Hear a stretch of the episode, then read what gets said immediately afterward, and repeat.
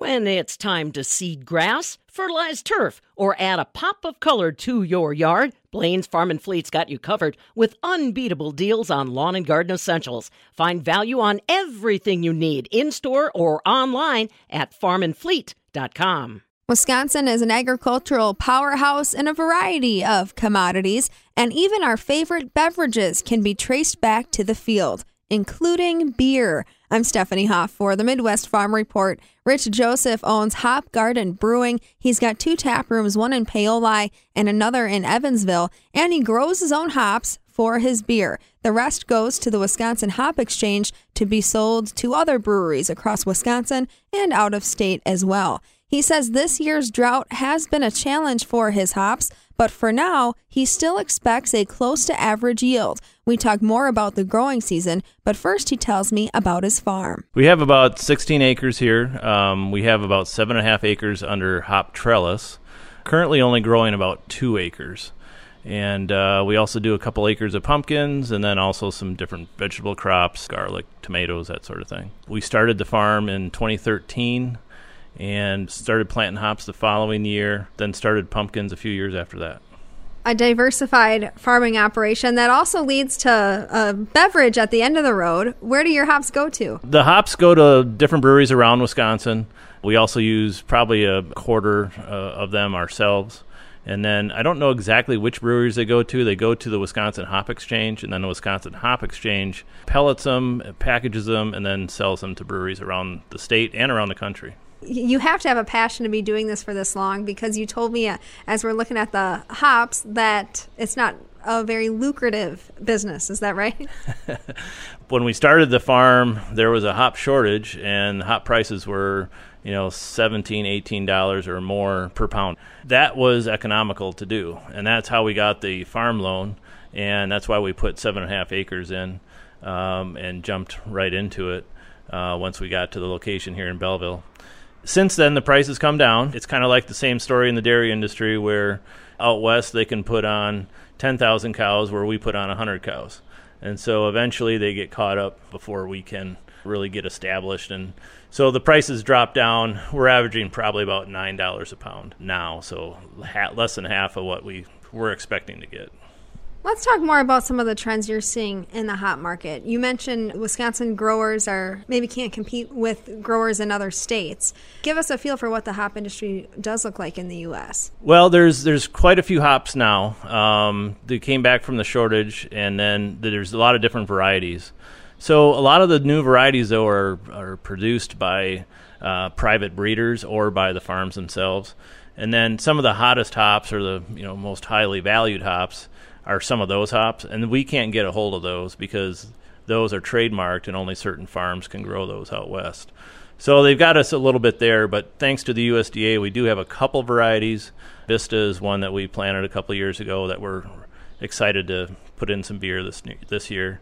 That might help us get through that. So, how does Wisconsin Hop Exchange members hold their own? You mentioned new varieties. What else are you guys doing to be innovators in the hop industry?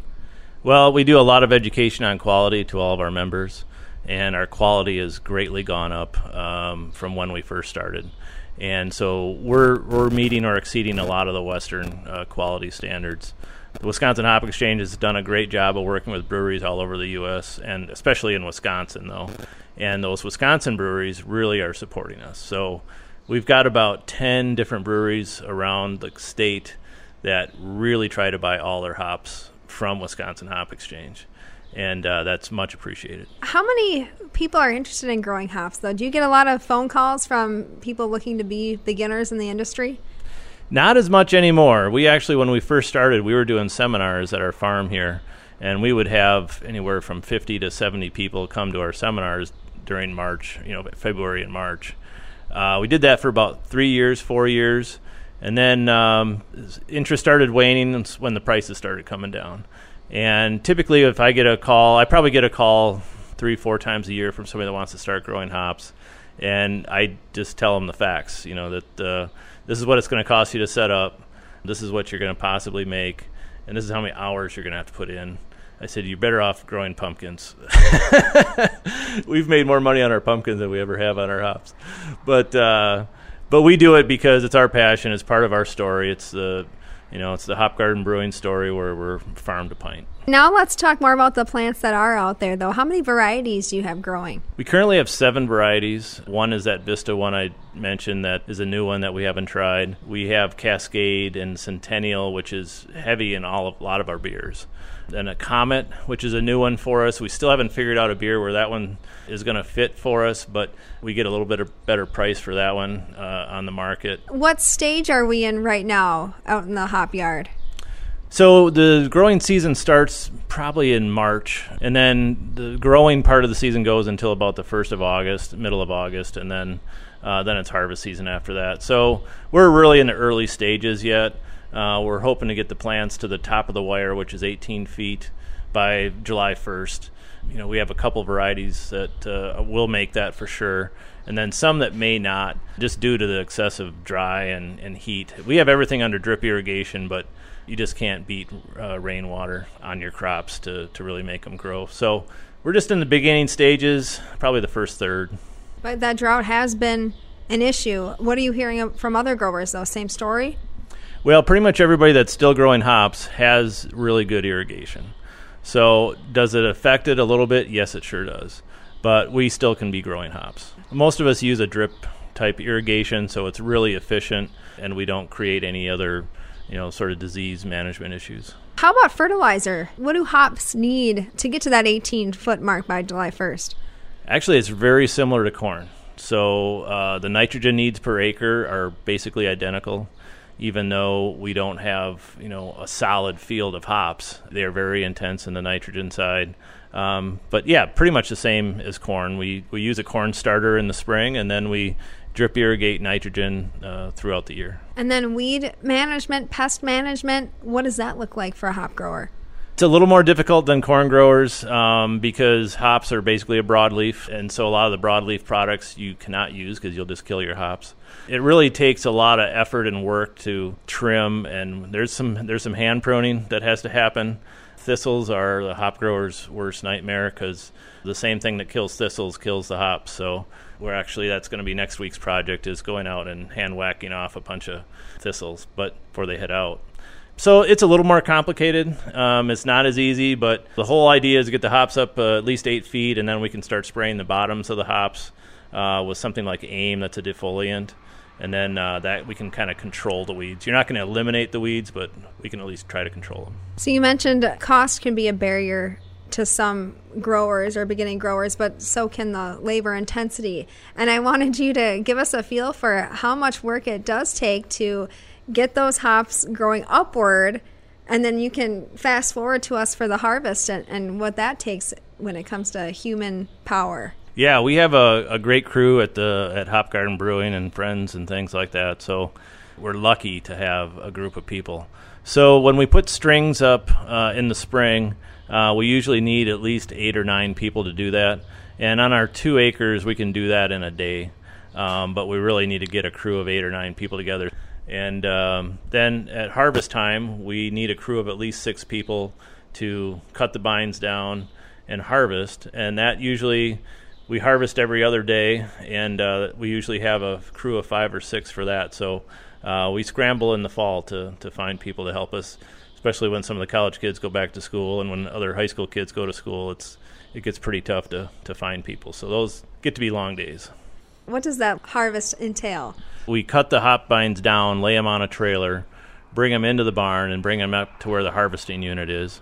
Then each of those 3,000 bines you have to be hooked onto the harvester individually and then run through the harvester and through a series of picking fingers it knocks off the cones. And then those cones from that are then put in a dryer. Basically it's like a corn dryer.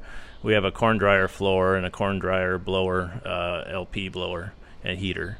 They're usually in the dryer at about 75% moisture, and we have to take them down to about 10% moisture.